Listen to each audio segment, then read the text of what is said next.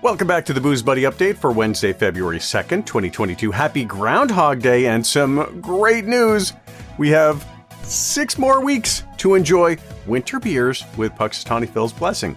So, uh, think on that. Brought to you by The Real Voice Mel Allen, providing voiceovers for commercials, podcasts, explainer videos, and more. Samples and demos at therealvoice.com. There's been some good news and bad news in the Vermont scene. First, the bad so we can savor the good later. Uh, Backacre Beer and Collaborative Brewing are no longer doing business in Vermont, but the story isn't over. Uh, may not be over for either of them or both of them. Collaborative Brewing seems to have been uh, misplaced or displaced or basically without a home. Uh, you can still find the product that they've already put out in the world for a while longer, but uh, they ended their message on their closing with the line Our hearts are heavy now that it's coming to an end and optimistic for what all our awesome minds will do next. That doesn't sound like it's completely ending that chapter. Sounds like maybe there's more to come in their story. Let's hope. The other is Backacre, who started in Denver, came to Vermont, and now going back to Denver. Their story definitely isn't over, but the beer might be a bit harder to get your hands on, though it was always a bit of a challenge anyway. It sounds like uh, relationships they've built here will keep their product on shelves for some time. So, again, story isn't over there.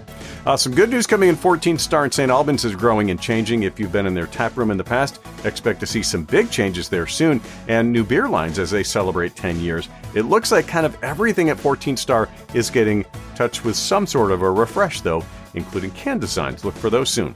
Mill River Brewing is also growing. They're going to be adding a new tap room with some table service to focus more on the beer, as they've been split between brews and barbecues. While the restaurant towed the line between a brew pub and a restaurant, uh, this will definitely allow them to make some separation that will probably benefit both sides of their business. For the Backacre and Collaborative Brewing story, go to the show notes, and for the 14th Star and Mill River Brewing, uh, go to the show notes as well. Uh, now on to the next one. Dwayne The Rock Johnson just got his red notice, or maybe it was a green notice. Anyway, his Teremana tequila brand just got staked by Mast-Jägermeister. What does that mean? Well, the new, through the new relationship, Mast-Jägermeister will assist in the tequila's international sales, marketing, and logistics strategies, and bringing some organizational structure to Teremana's international rollout, which is going to happen apparently in a few months. And yeah, Mast-Jägermeister will be there to help increase capacity, scale, and distribution too for the details on that. And uh, there's a link to a whole interview that was done with uh, Dwayne The Rock Johnson on it. You can click the link in the show notes as well.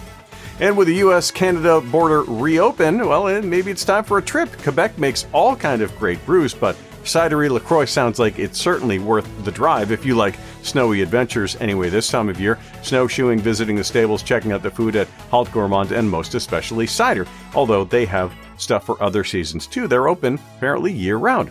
Uh, for more on what you'll find there, click on the link in the show notes too. Thanks for listening or watching. Remember to like, review, or subscribe. Head to boozebuddyupdate.com if you want to leave feedback or if you want to get in touch with me. And remember, don't drink and drive. Stay safe, drive sober, support the booze that supports your local community. And back again with another episode for your Thursday tomorrow.